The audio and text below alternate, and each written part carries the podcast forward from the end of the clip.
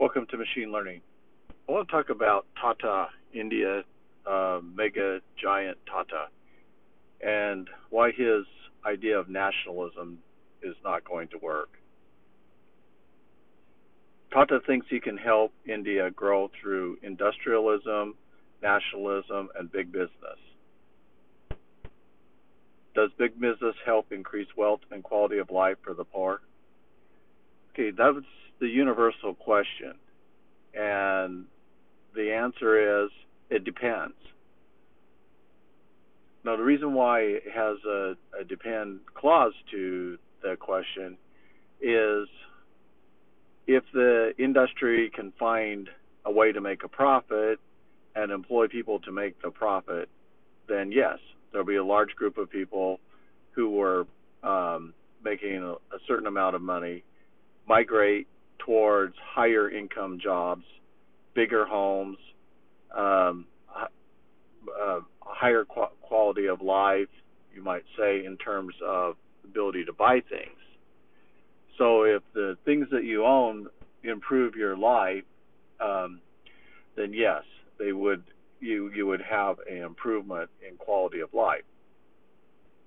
However, if you go from owning land, living in a home, and then unemployed, living in a big city, subject to trends in industrialism, then no. Quality of life isn't improved. Tata knows that he does not have the infrastructure to solve the basic problems for the poor, such as cheap food and clean water. So he just pursues his own self-interest, industrialism, big business, and nationalism. Nationalism works for him because if he's on the preferred list, he gets government subsidies, tax breaks, political preference that allows him to create big business. And he can ignore the poor. Now, is it his job to take care of the poor? No, his job is to create profit for his shareholders. So he will take the actions and behavior that will increase profit for the shareholders. And so he sounds like a Western CEO. The rich get richer, but do the poor get a better quality of life?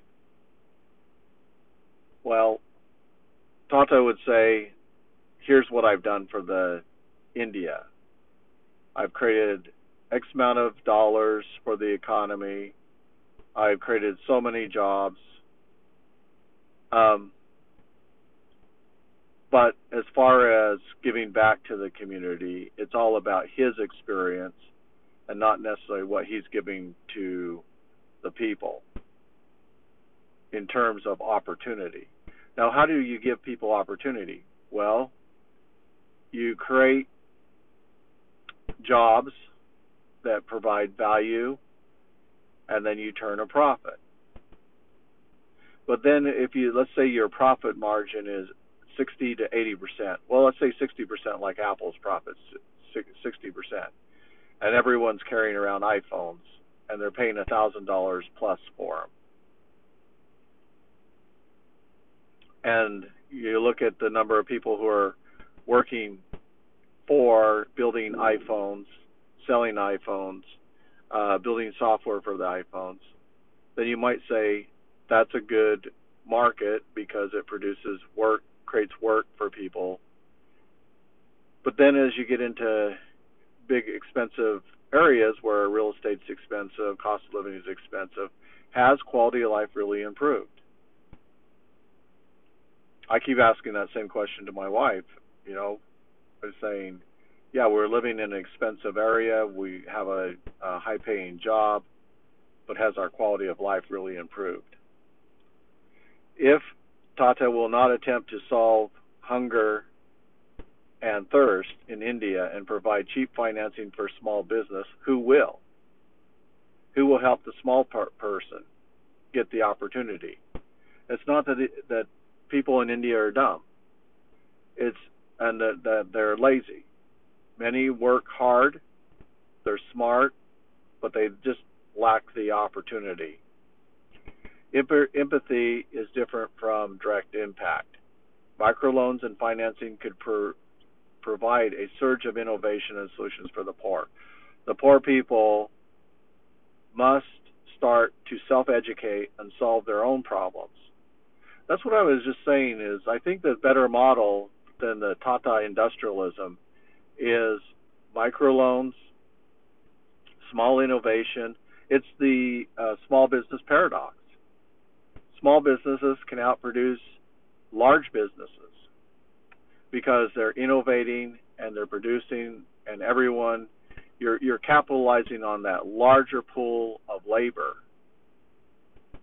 and you're allowing them to build the things that they're interested in. And basically it's a form of breaking away from slavery, because one of the big problems with the European Union is that people are cogs in the machinery. It's a totalitarian super state.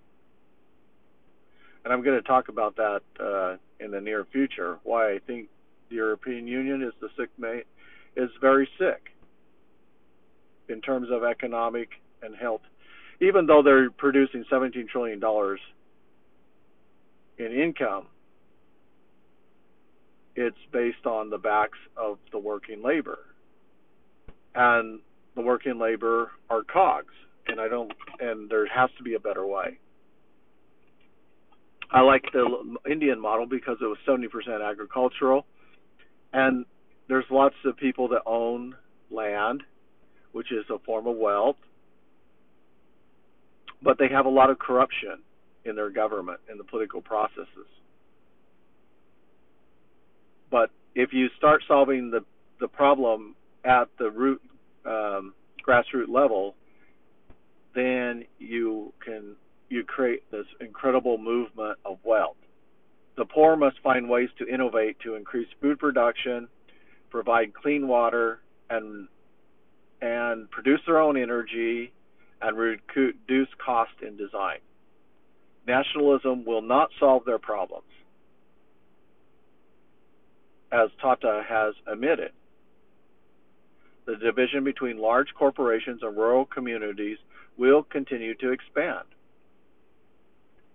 I think the large corporations will buy up large community or rural communities and then convert them either into mega cities or mega industrialism.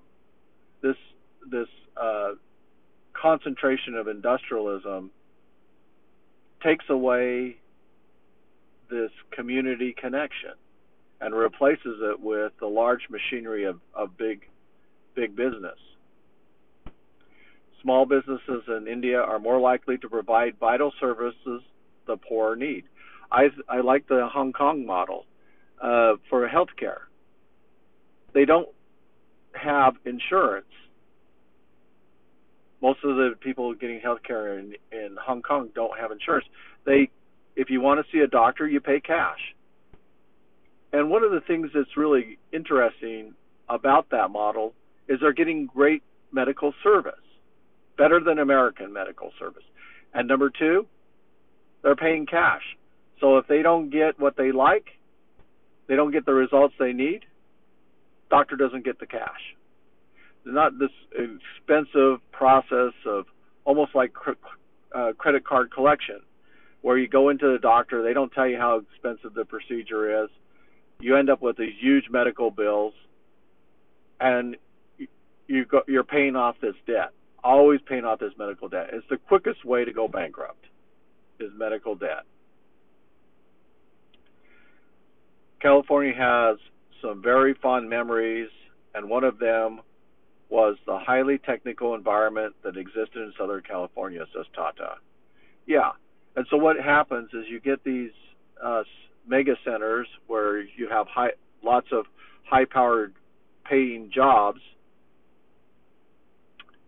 and there's this huge separation between the rich and the poor.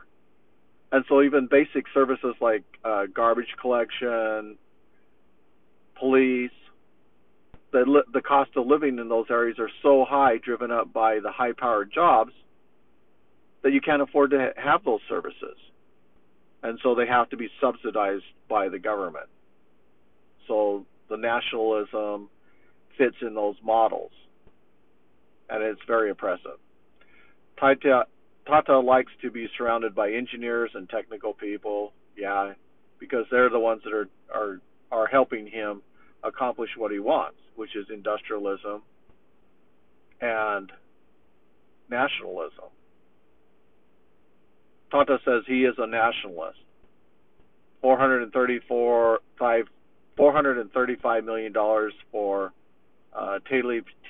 $530 million for BSNL, $120 million for Daywood Motor Truck Company, $1.1 billion for Tata Consulting.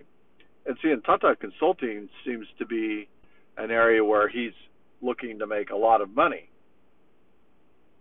I thought it was interesting that Tata kind of did a little payback, almost like a experiment where he tried to build a cheap $3,500 Tata car called the Cherry. It was a disaster. It wasn't economically safe. There were lots of problems with the motor. And he really missed out on the market. Now one of the most popular cars in India is the Toyota Corolla. Very popular. It's almost like the luxury vehicle in India. If you have a Toyota Corolla, you're high society. Why didn't Tata realize that he could have capitalized on that market? Am I really doing anything that makes it something happen there? Can I bring drinking water to these areas? Can I do something in providing more productive food or raising the level of nutrition? And do you feel frustrated? You do not have the wherewithal or the infrastructure yourself to do it. Tata is a big business and believes his job is building profits for his shareholders.